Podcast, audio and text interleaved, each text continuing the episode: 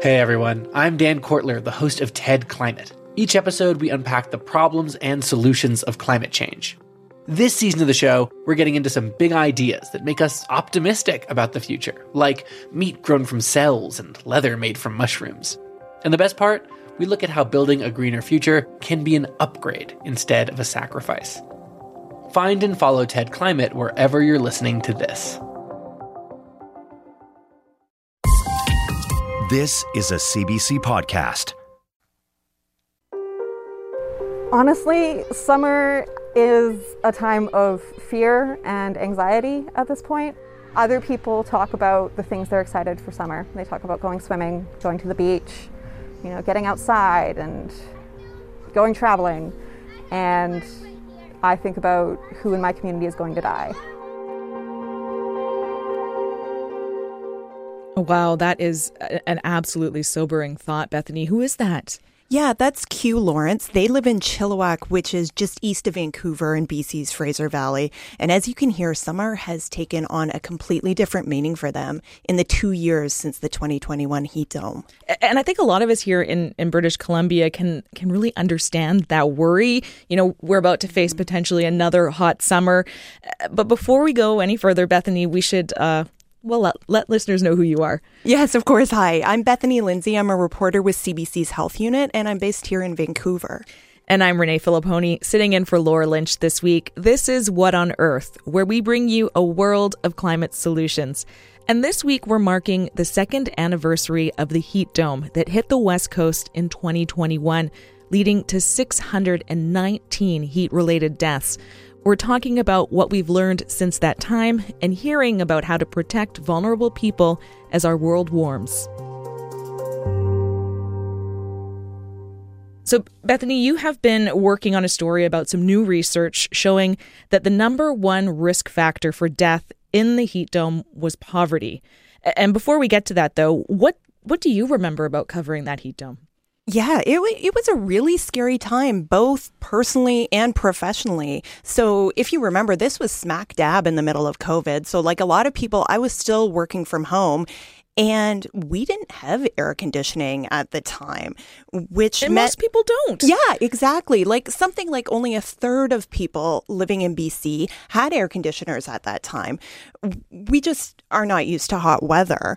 So I was very much experiencing this as well as reporting on it. You know, my husband and I, we had one fan, and that wasn't enough to cool two people working in a very hot apartment at the same time. Just moving the hot air around, right? Yeah, yeah. exactly. we ended up shelling out $250 for the very last fan at our local home hardware. And you know what? It didn't even work very well. And, you know, I was putting towels in our freezer so I could put them on our cats to cool them off because they were just having an awful time.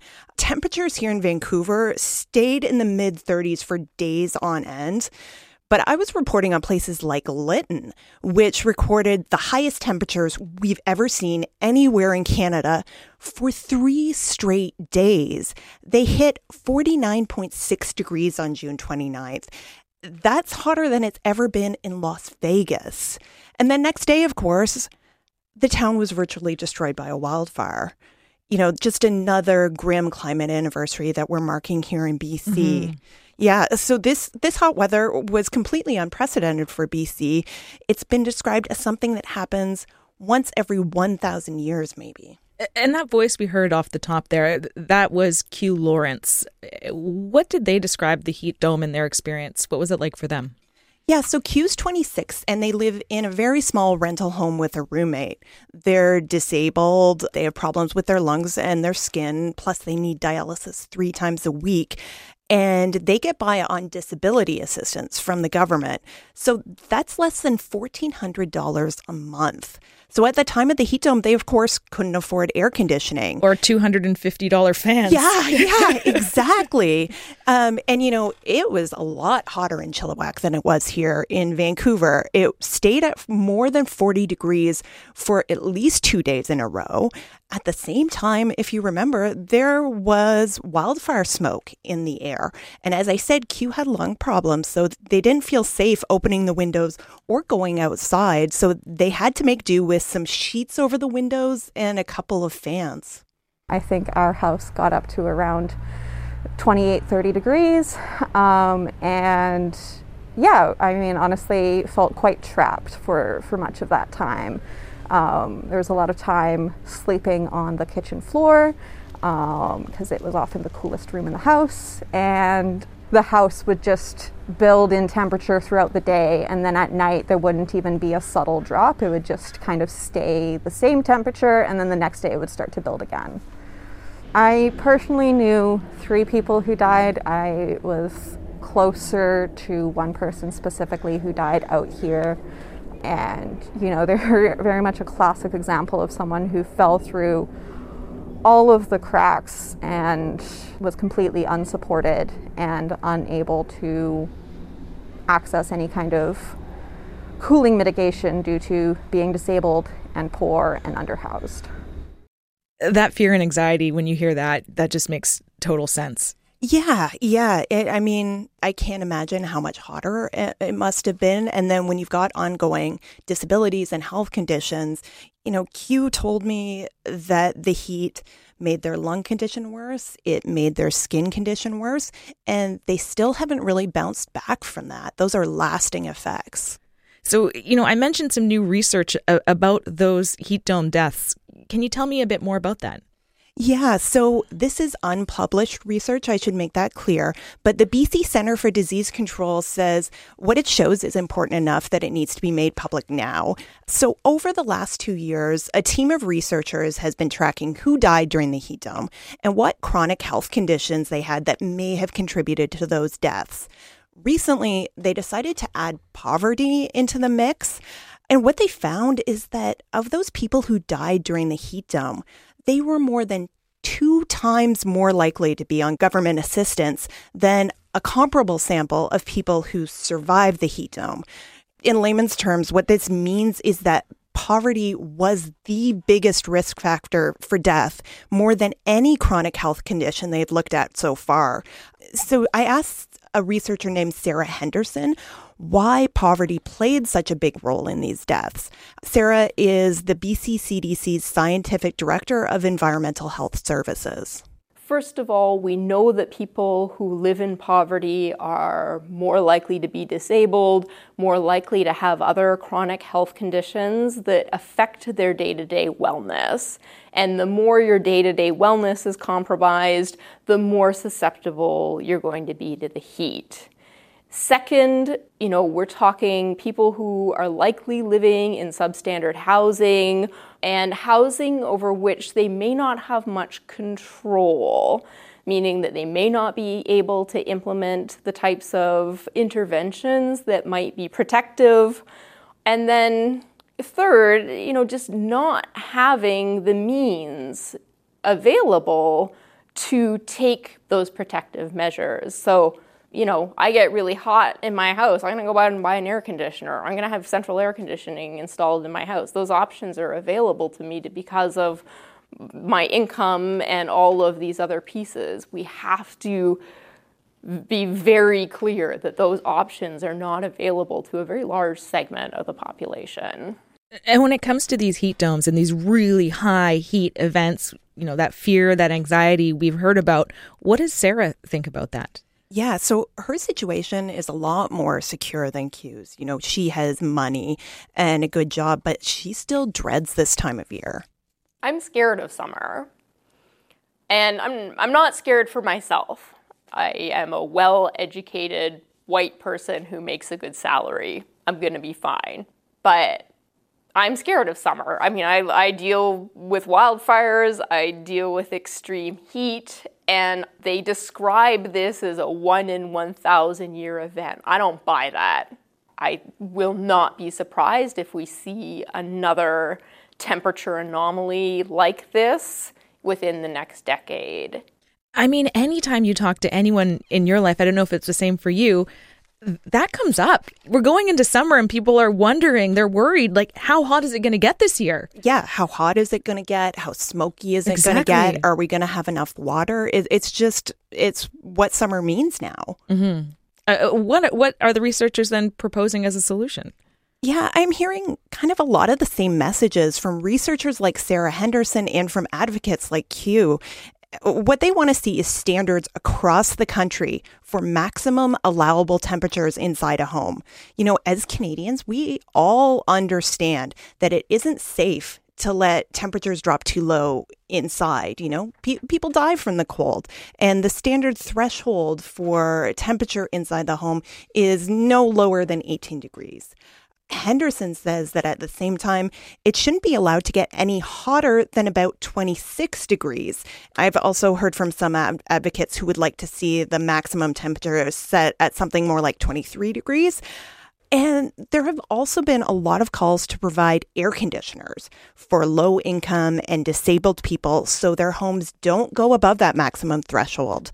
Some advocates are calling for air conditioners to be permanently covered as medical devices through disability and income assistance programs. And Sarah Henderson told me she thinks that's a, an excellent idea. And we are hearing about more air conditioner programs from various levels of government. What's happening? Yeah, so the city of Toronto actually already has a program that pays for air conditioners for low income people if they have certain medical conditions. And, you know, this heat dome also affected Washington and Oregon states, and they've already rolled out more than 23,000 units through similar programs. That's a lot. Yeah, it is a lot. And, you know, two years after that, we've heard recently that the BC government is starting to take some steps in that direction. They've promised funding for about 8,000 units for low income people over the next three years. And the province says that if you include air conditioners that are coming through a number of other programs through BC Hydro, it'll be more like 10,000 new, new units altogether. But again, this is two years after this deadly heat dome. So, what are people saying about this BC government initiative? Yeah, exactly. Two years after the heat dome, and it's coming out over the next three years. So some people who get these air conditioners aren't going to get them until five years after the heat dome. And, you know, I spoke to a Vancouver doctor who's been essentially trying to write prescriptions for air conditioning for her most vulnerable patients. Her name is Dr. Karina Zeidler. She heard this announcement and she said, it's a start, but it's also and I'm quoting here, grossly inadequate. We're talking 10,000 air conditioners. Government numbers show that there are 382,000 people living in poverty in BC. Dr. Zeidler says we need a permanent, ongoing program to help those people survive the extreme heat that we know is coming. The bottom line is that with global warming happening, we're going to be seeing more and more of these extreme heat events. You know, at this point, it's not even a question of, okay, is it going to happen again, but when is it going to happen? Uh, and we need government to step in. We need government to spend some money. We need new regulations for our, building standards uh, so that everybody can expect to be able to be safe in their home from extreme heat. So a lot of talk about air conditioning, which is really, you know, a, a great way for keeping buildings and people cold in, in the short term, but overall it is a net contributor to climate change. The US government's National Renewable Energy Lab found that air conditioning accounts for about 4% of all global CO2 emissions. So, if we install more air conditioners, are we not making the problem worse in the long run? Yeah, it's a really good question. And we have heard from some climate consultants who are calling for heat pumps rather than air conditioners. But I think it's worth pointing out here that we're talking about a life and death situation for people who don't have a lot of resources to help them survive. And, you know, these are not people who are flying around the world on private jets or, or profiting from fossil fuels. In general, the poorest people are not big contributors to climate change.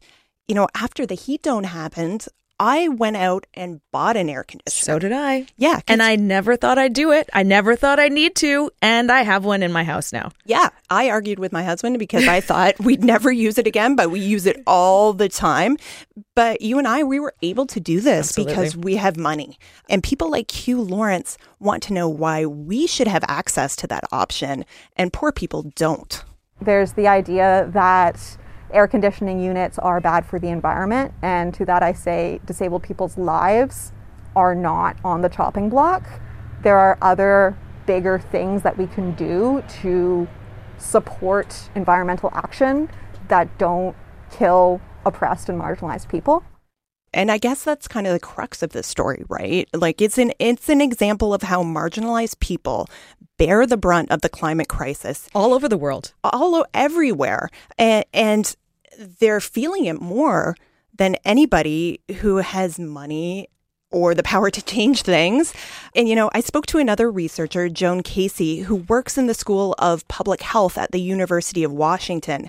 She's been studying the impacts of the heat dome as well. And she told me the BC research connecting poverty to a higher risk of dying is absolutely bang on.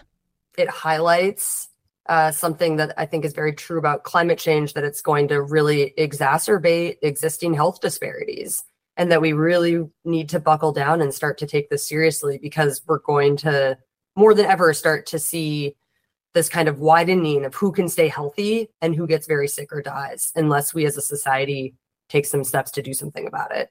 So essentially, researchers have identified this major problem with how extreme heat affects people, and that's poverty.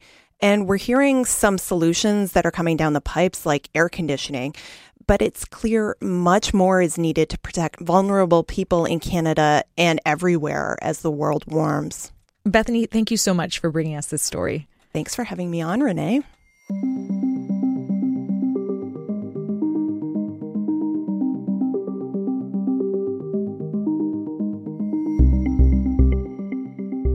We have time now for a few more climate stories in the news. Canada's worst wildfire season in modern history has passed another grim milestone, this time for carbon emissions. A European air monitoring group says Canadian fires have released a record 160 million tons of carbon, which is equivalent to Indonesia's annual carbon dioxide emissions from burning fossil fuels. This extreme weather is unprecedented. Canada's National Climate Change Adaptation Plan now has the support of all the provinces and territories. Environment Minister Steven Guilbeault presented the final document in Vancouver. I think we all recognize that Canada's not ready to face the impacts of climate change, and that strategy is our response to that. The plan directs all levels of government to prepare for more extreme heat, drought, and natural disasters. The price tag $2 billion over five years. The final draft was released in the fall, and if you want to hear more about the details in that, you can listen back to our What on Earth episode from November. Just Google Canada's Climate Down Payment and CBC to find it. And one of Canada's most popular hiking trails has partially reopened after severe damage during flooding two years ago. Rapidly melting snow during the heat dome wiped out large parts of the Berg Lake Trail, which takes people through Mount Robson Park in BC. The hike winds along the gushing Robson River to the azure blue Kinney Lake. The repairs were done so the trail could better withstand future climate crises and includes rebuilding broken bridges, reinforcing riverbanks, and elevating or rerouting vulnerable sections.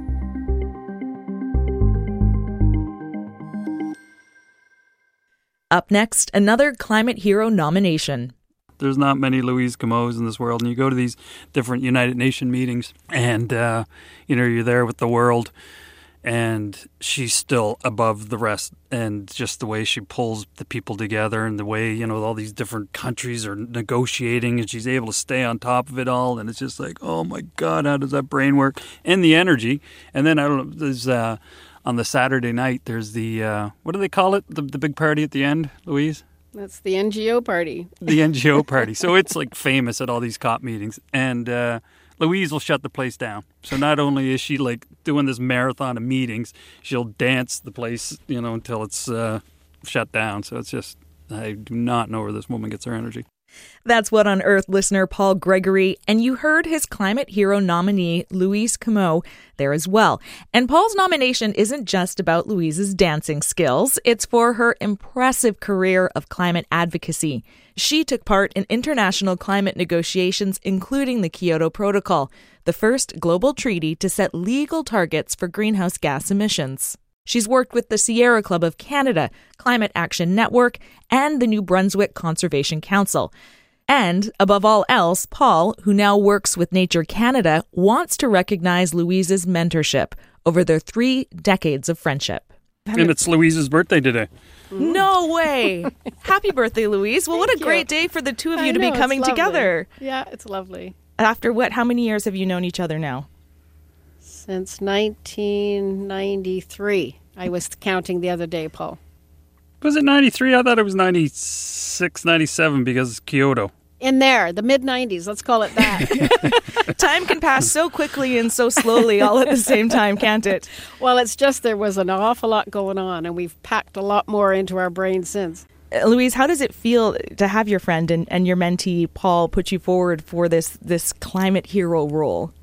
Well, obviously it's lovely, but it also, because of the conversations we've had around it, reminded me just how important the entire climate community is and just how important our friendships have been, and um, that you decided to focus on um, our story as much as the climate issue, I thought was really the best part of the whole thing. As you mentioned, you first met in the 90s. Paul was just out of high school. So, Louise, do you remember what your first impression of him was? Oh, my. Be gentle. Um, uh, let's call it a diamond in the rough for sure. um, I was um, part of a ongoing um, engagement, let's put it that way, with energy and environment ministers that had to re- meet um, to negotiate Canada's position around uh, Kyoto and uh, what kind of climate plan we would have in Canada. And they had a meeting in Regina. And um, Elizabeth May uh, was part of our lives and um, said to Paul, You've got to go when you're on this train tour talking to high school kids about climate change. You need to find Louise and follow her around for a day. And we've been kind of together ever since. You both traveled sort of in, in those early days. You talk about Japan, the Kyoto Protocol. And Louise and Paul, I, I have heard stories as well uh, that that in the early days there there was a lot of sleeping on the floors, couches. you know, what was that like? Because I know people may see, you know, most they'd expect people traveling to do these sorts of things being in fancy hotels, but you guys not, were right there. Not at all.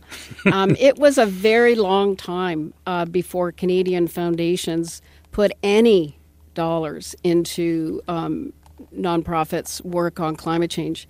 Um, and so um, we were poor, like really poor in our work. We made very little money. We had no expense money, that's for darn sure. And so, you know, we all stayed at each other's homes when we had to travel. And, um, you know, that meant sometimes you were um, staying in a little bit of a crowded spot, but it added to the camaraderie, really, and to the community and the um, the fun times, you know, when you have at least that support network in terms of this the subjects, especially when, you know, you're working every day um, on power structures that are almost impossible to move, um, vested interests who are really keen to keep the status quo, a population that isn't ready to understand that we need them to push hard if we're going to make um, something happen. So you to sustain that work, you really do need uh, your relationships and your friendship.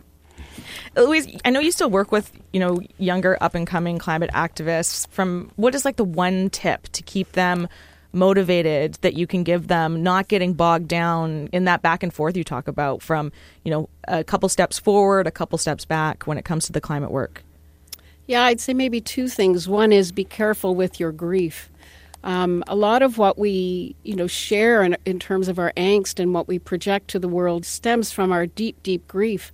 And not that we shouldn't acknowledge that and be present to it, but if it's only through the grief, um, while we need to grieve, I believe strongly we do, but if it's only the grief, then um, it's hard to bring people along. And then the other, I'm really very concerned right now about in the solutions conversation uh, we are falling for the very growth paradigm that got us into trouble in the first place. Um, and I think we need to think hard about the, the limitations of green environmentalism and, and technology and remember that this is a social issue just as much as it is a technology issue and an economic issue, and that we need to change the way we think in order for us to uh, solve uh, these challenges that we face. Well, Paul, thank you so much for nominating Louise. It's so lovely to not only hear about the amazing accomplishments and the work that both of you have done, but it's that connection I think that is so interesting because often you don't we don't hear those stories uh, about how that works and and what people can bring to to everyone else's life uh, in that hard work. So thank you so much, Paul and Louise. You're welcome. Thank you. You're welcome. Yeah, thank you. So now you can see why I nominated her. Absolutely. It all makes sense. I don't don't even need to read the nomination letter. I, I'm going to nominate her now.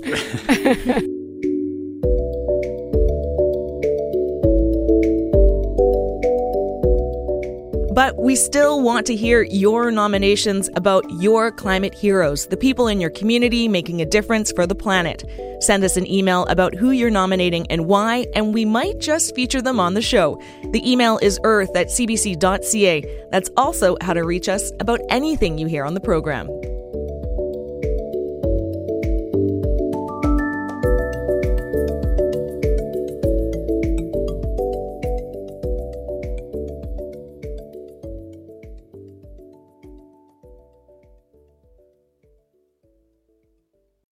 Paper or plastic? Oh, I forgot my own bags. Um, plastic. No, wait, paper. Hang on, which one's better? I don't know. Don't stress, Neil. The podcast Living Planet is here to help. We know you want to do what's right for the planet, but you're busy and you have to make a thousand small decisions every day. So we endeavor to answer what's better? Cotton or polyester? Tea or coffee? For answers to these environmental conundrums and your questions, subscribe to Living Planet wherever you listen to podcasts. You're listening to What on Earth. I'm Renee Filippone. Coming up, I didn't see no storm clouds or nothing, and it's just a dark cloud button that, that like straight above me, and uh, it just started getting uh, windy. Canada has a big problem when it comes to tornadoes and warnings. We're going to meet the researchers working to fix that, as climate change might make them even more unpredictable. But first, producer Rachel Sanders has appeared with me in studio. Hello. Hi, Renee. Yeah, I'm here to dive into the What on Earth inbox, and we've had a lot of response to two very different stories from last week's show. Yeah, I know. You worked on on the story about Emily Kelsall. That's right. Emily is the 25 year old who went to jail because of her climate protests. She also ended up in hospital partly because of her overwhelming climate anxiety. So, our first email response to that story comes from Noriko Hoshino, and here's part of what she wrote. First of all, I'm glad she's feeling better. The environmental issues weigh a lot more on younger people. They have decades to live. They don't have money or power, which tends to make them feel more frustrated. Activism often bumps into a thick wall lack of political will. Even though some of her actions were misguided, I don't think she was the one who should be punished. Justice system isn't just. There are tons of others who belong in purgatory. Mega emitters and do nothing politicians are making the situation worse, but they are thriving. Thanks for that email, Noriko. And Rachel, you do have another on this interview. That's right. This one comes from Janice Berger. The young woman on your program learned that staying with her feelings is how to get through them. It was so good to hear that spoken so clearly and definitely, as well as everything else she and your other guests had to say. As a psychotherapist for many years, I taught clients that what we do with our feelings is crucial to our mental and physical well being. Unfortunately, many of us learn to be afraid of feelings, suppress them in various detrimental ways, and pass this on to our kids. The pandemic and the climate crisis have made it abundantly clear that all our kids need to know it's okay not to be okay and that their feelings are appropriate to the situation and should not be pathologized.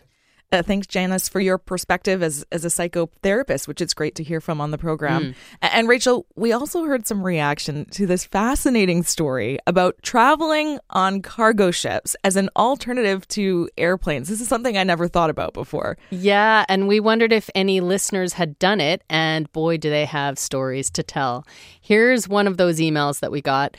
Pauline Schiaffoni took a Norwegian freighter from Montreal in 1964, and it's quite the yarn, Renee. So I'll just read a few bits of this email.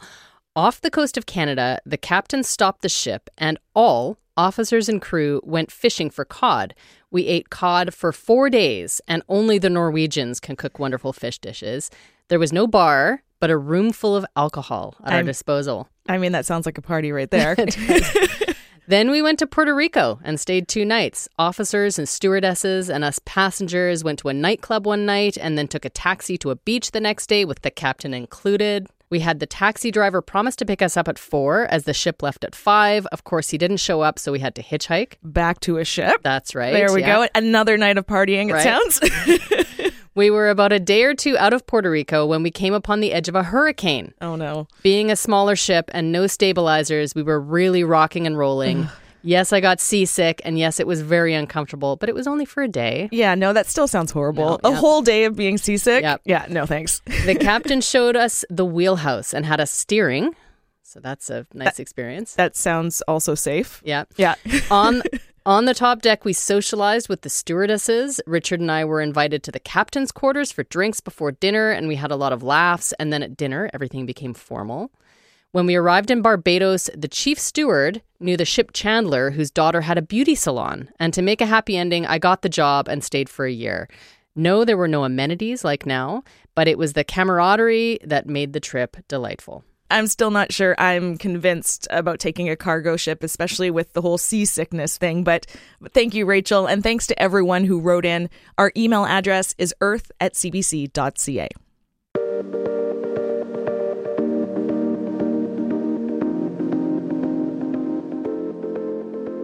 Tornado season arrived with force this year. In the U.S., it's been deadly, with a supercell killing 26 people in Mississippi in March. Then a week later, a tornado outbreak swept across the Midwest, killing more than 30.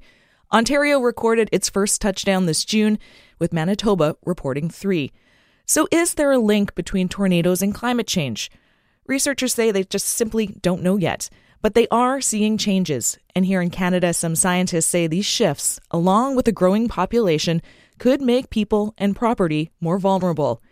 That's why they believe the country needs to do a better job of warning Canadians about the risks and telling them how to prepare. Here's Joan Weber with the CBC's audio documentary unit with a story we first aired in October 2022. On an early August evening in 2020, James Blacksmith was traveling along Highway 83, which cuts north south across Manitoba. I was driving down the highway and I didn't see no storm clouds or nothing, and it's just a dark cloud that like straight above me, and uh, it just started getting uh, windy. Then something hit his Jeep, and he worried it was hail, so James pulled off the road and onto a farm not far from the town of Virden. I pulled in under under the uh, those big pine trees, a big row of pine trees. I pulled under, and there was a white truck that pulled up beside me. He could see two people inside. Figured they were doing exactly as he was, trying to take cover. I thought I'd be safe pulling into that farmyard and parking under the trees, but that that was the worst thing to do, I guess. James remembers the white truck being there only for a moment before it suddenly began backing up. Right after that, that truck disappeared on my sight. That uh, I, when I looked forward, I seen it looked like the ground was like, like curling up towards me like a wave, and it just happened so fast. I pulled right into the tornado. I guess I didn't know. Seven minutes earlier, a tornado warning had gone out, an alert from Environment and Climate Change Canada. But James never got the warning. Approximately 7:40 p.m. Central Time, we noticed big updrafts fire here that were merging in. Nearby, though, storm chasers had been tracking and filming a menacing looking cloud formation. The footage is somewhat surreal. Storm chaser Aaron Jayjack has captured a sun streaked blue sky, the backdrop to this ominous looking dark funnel cloud that touches down. You can see it churning up the earth and hurling debris as it approaches the farm where James and the white truck had pulled in. Big time tornado here. Just crossed the road. In his film, The Most Remarkable Tornado in Canadian History, Jayjack manages to film himself Major tornado here. as this monstrous twister looms behind him just across a field. Wow. My windows blew out. All the dust and whatever blowing through my Jeep. But it sounded like a a train was coming by or something. It, it just it loud. I laid down in my Jeep. I just couldn't remember praying to to my parents who, uh, who are, are passed away uh, to help me. I remember that I thought I was going to die, and I, I I remember getting tossed and tumbled, and when I came to a stop, everything uh, came to a quiet calm, and But I started feeling pain in my in my uh, my back and my legs were going numb because I was uh, hanging upside down, I guess, and pinned, and I, I couldn't I couldn't move my legs. I heard somebody yelling, and I, I heard, so I started yelling back and honking my horn, and they, that's when they found me. We begin tonight with some breaking news out of the Virden area. A tornado touched down tonight near Scarth. Witnesses say two vehicles were thrown from the highway, and the twister also hit a farmyard. Emergency officials weren't able to confirm tonight the extent of any injuries. We'll continue to update this breaking news story. Well, they said I'd broken my neck. I had some cracked vertebrae, and they just put my neck in a brace. And uh, after after a week, I think I was able to walk. But he kept worrying about the two people who had been in that white truck. When when I was in the hospital, I asked how they were doing, and I didn't get no reply. And after a while, I, think that's when they said that uh, they never made it through the tornado. From CBC News, The World This Hour, I'm Kaz Boivin. Two deaths, a man and a woman, were killed when they were thrown from their vehicle by the twister. At least one other person was injured. Carter Tilbury and Shayna Barnesky were both 18 years old and recent high school graduates. Such fatalities from a tornado in this country are rare, but they do happen. Lots of people will remember the massive tornado that hit Edmonton one Friday afternoon more than three decades ago. Memorable because it hit such a big city and because it killed 27 people. Hundreds more were injured. Homes were destroyed and the damages were huge, in the hundreds of millions. It was the second deadliest twister in Canadian history. The one that caused even more fatalities, at least 28, happened in 1912 in Regina. And just this past May, 11 people died in a massive storm in Ontario and Quebec. It was called a derecho, which included four twisters. But the thing is, most tornadoes in Canada hit rural, unpopulated areas, sometimes just in the middle of nowhere. So in the past, many of those have gone undetected. So we set out to try to, to get a, a, real sense of what's happening across the country as far as tornado occurrence and, and the characteristics of tornadoes, regardless of it's if it's in a populated area or not, and what does that mean for tornado risk. This is David Sills. He used to work for Environment Canada for decades as a severe weather scientist.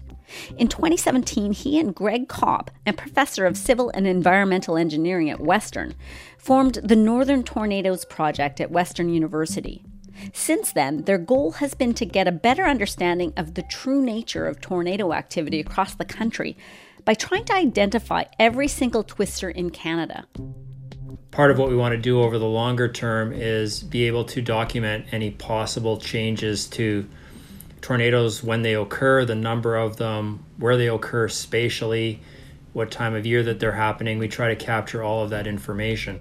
Some of what they're trying to determine is what impact climate change may be having on tornado activity. The climate change influences aren't as simple as more storms, more tornadoes.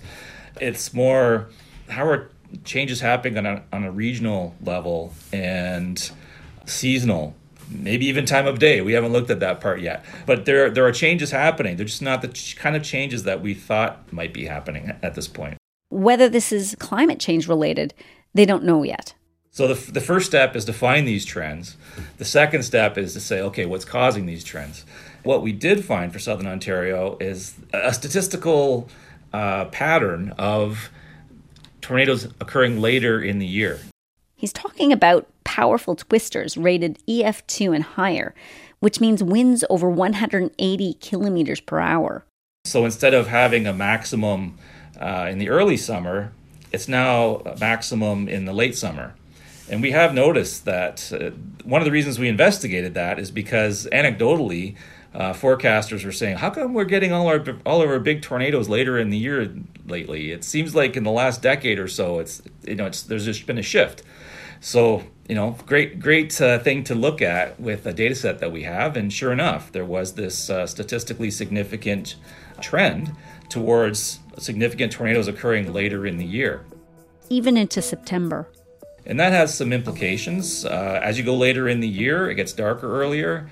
Um, so there may be more tornadoes uh, occurring at dusk or, or in the dark. Uh, schools are in rather than uh, having the students out and being able to see tornadoes as they come. So there are some safety implications for a ch- just a change like that, just a seasonal change.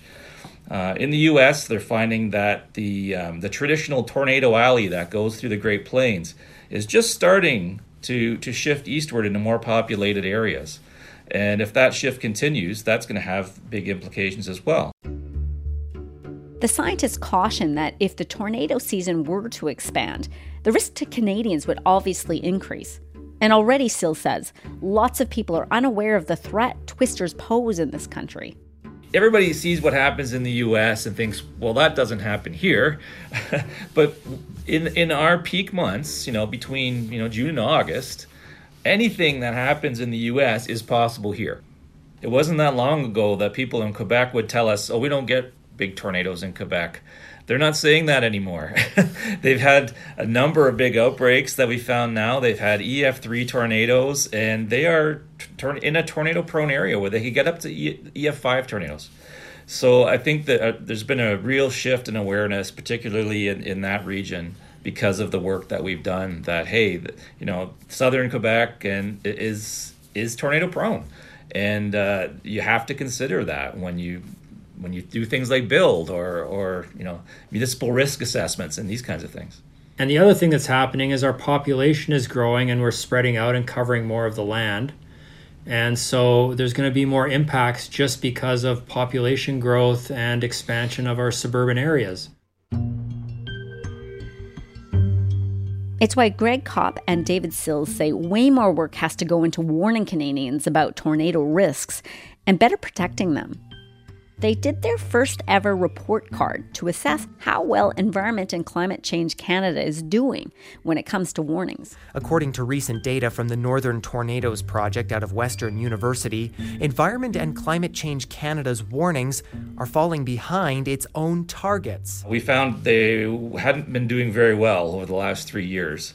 Uh, about 70% of tornadoes had no tornado warning on them and that included uh, mo- most of the EF2 tornadoes that we have in our database didn't have a tornado warning on them. So the- these are the significant tornadoes. Uh, I mean, a lot of them were occurring in forests, but some fatalities that are on record are when a tornado hits a, a fishing camp in a forest. So, you know, it, it's not like if it hits a forest, nothing is going to happen. There are lots of people in the forest doing certain activities in the summertime. Uh, so yeah, it's it's definitely um, uh, you know the performance could use improvement. At the time, Environment and Climate Change Canada responded, saying it had made progress. Environment Canada says the agency is always improving, with ongoing upgrades to all 33 of its radar sites and plans for more precise tornado warning polygons. Sills points out that Canada has a fraction of the radars used in the US and comparatively few forecasters, something Environment Canada called an unfair comparison. Joanne Sancour says some tornadoes aren't clearly visible on radar, and Canada's sparse population makes eyewitness reports difficult. You have to consider the, the population base, the, the environment. There's a lot more um, we're a country more prone to severe weather during the winter than we are in in the summer months. But Sills suggests there's more to it. There seems to be a lot of concern that overwarning will result in in people not paying attention to warnings in the future. So they, they tend to hold back and, and only warn when uh, when it's very obvious. But by that time, the tornado is usually in progress, and uh, sometimes it's already over by the time the warning comes out, which has been the case in some of our higher profile events. So, you know, we're, we're trying to come up with uh, with some some ways that those scores can be improved through f- forecaster actions. We're also working on developing algorithms that will help a forecaster recognize a potential tornado before it starts causing damage. Greg Kopp acknowledges there have been some improvements. The the big development really is that warnings go to cell phones, and um, and so that's that I think is a, a tremendously positive development. Uh, you know, everyone having a warning in their pocket, if you will, is is a good thing. Something that might have helped James Blacksmith, the man who drove right into the path of that Manitoba tornado. But he's not convinced. I think it, it could have helped, but like I said, I was already traveling on the highway, and what am I going to do when I get that warning? Where am I going to go? Or I, I don't know what, what's happening.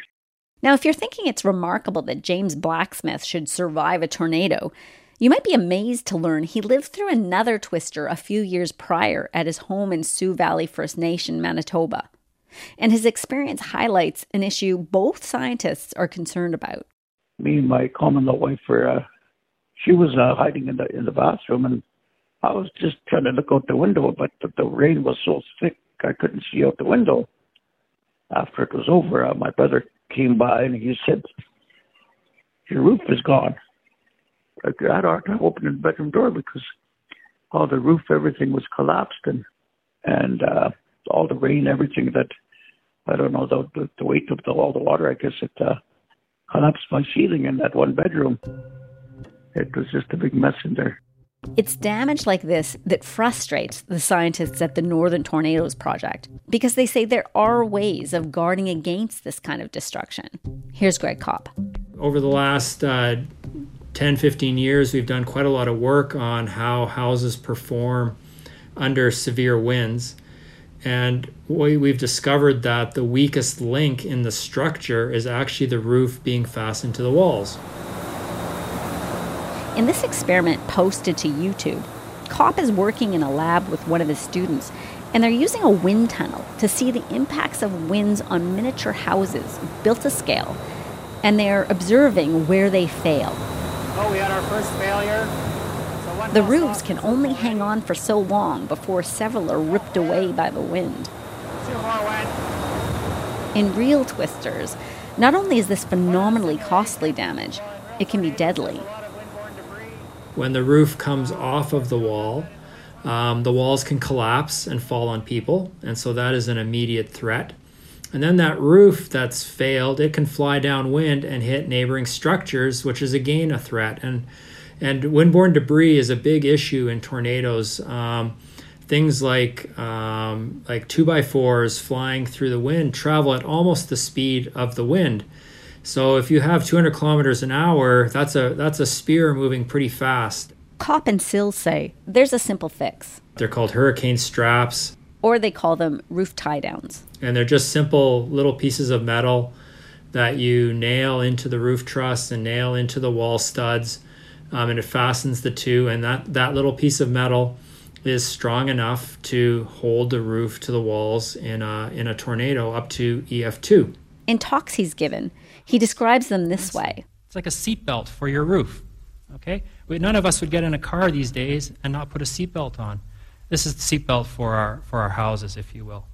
Nails are important. But despite having lobbied the government for years to get the straps included in the National Building Code of Canada, it hasn't happened. And as an engineer, Kopp finds this unacceptable.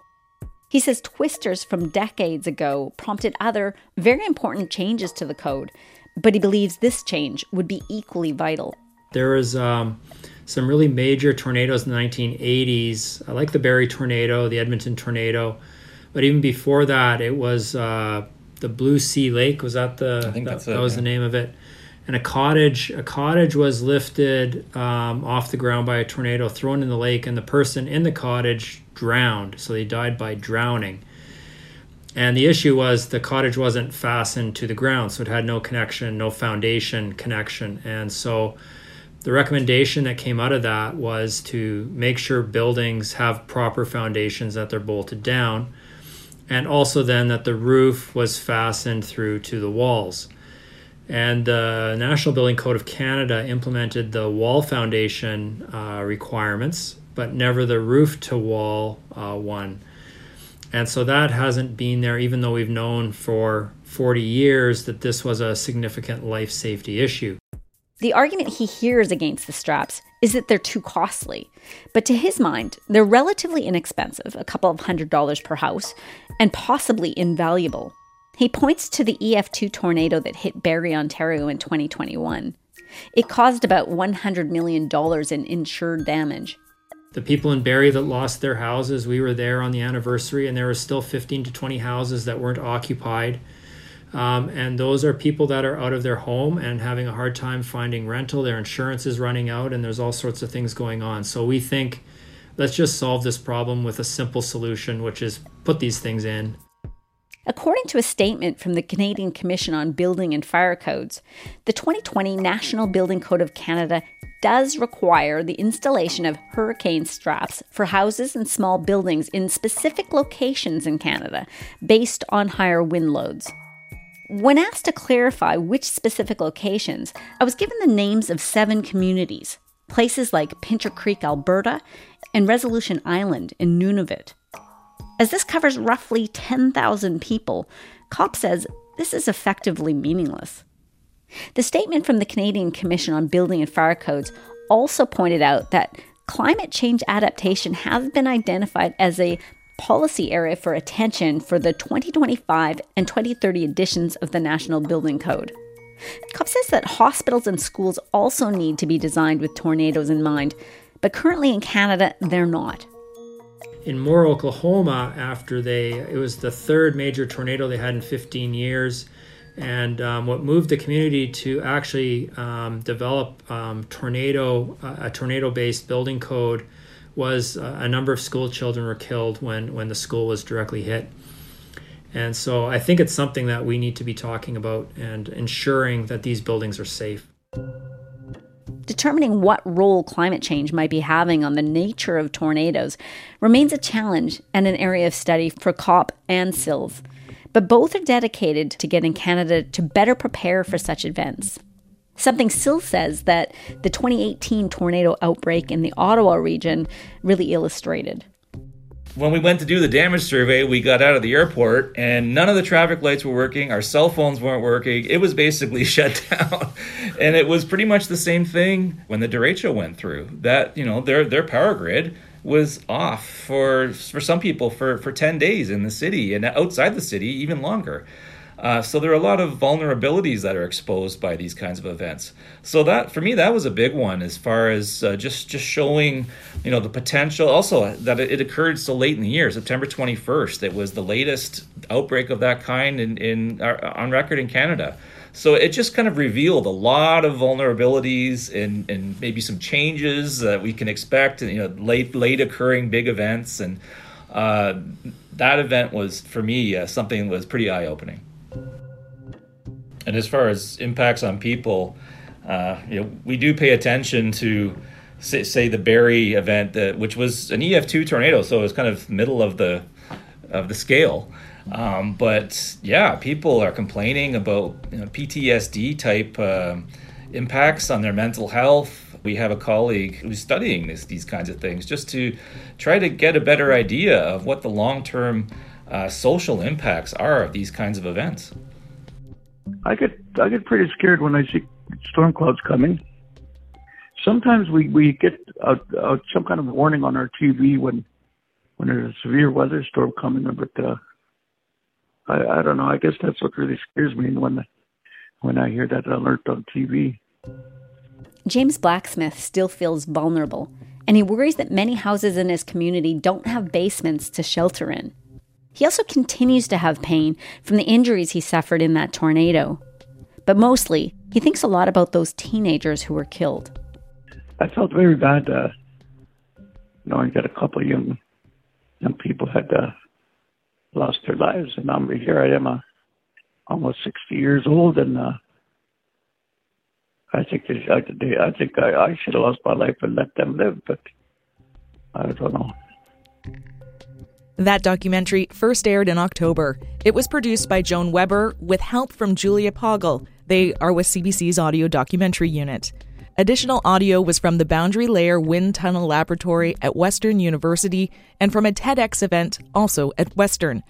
Now, we circled back to David Sills from the Northern Tornadoes Project for an update. Since last fall, they've issued the government a fresh report card on tornado warnings.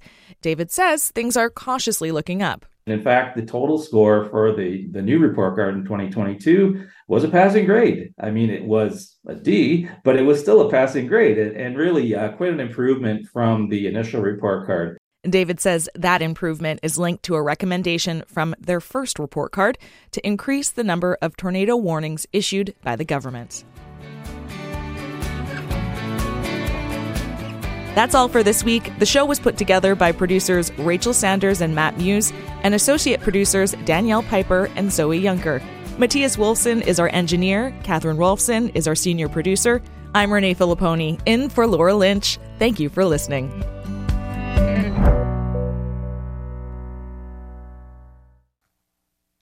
For more CBC podcasts, go to cbc.ca slash podcasts.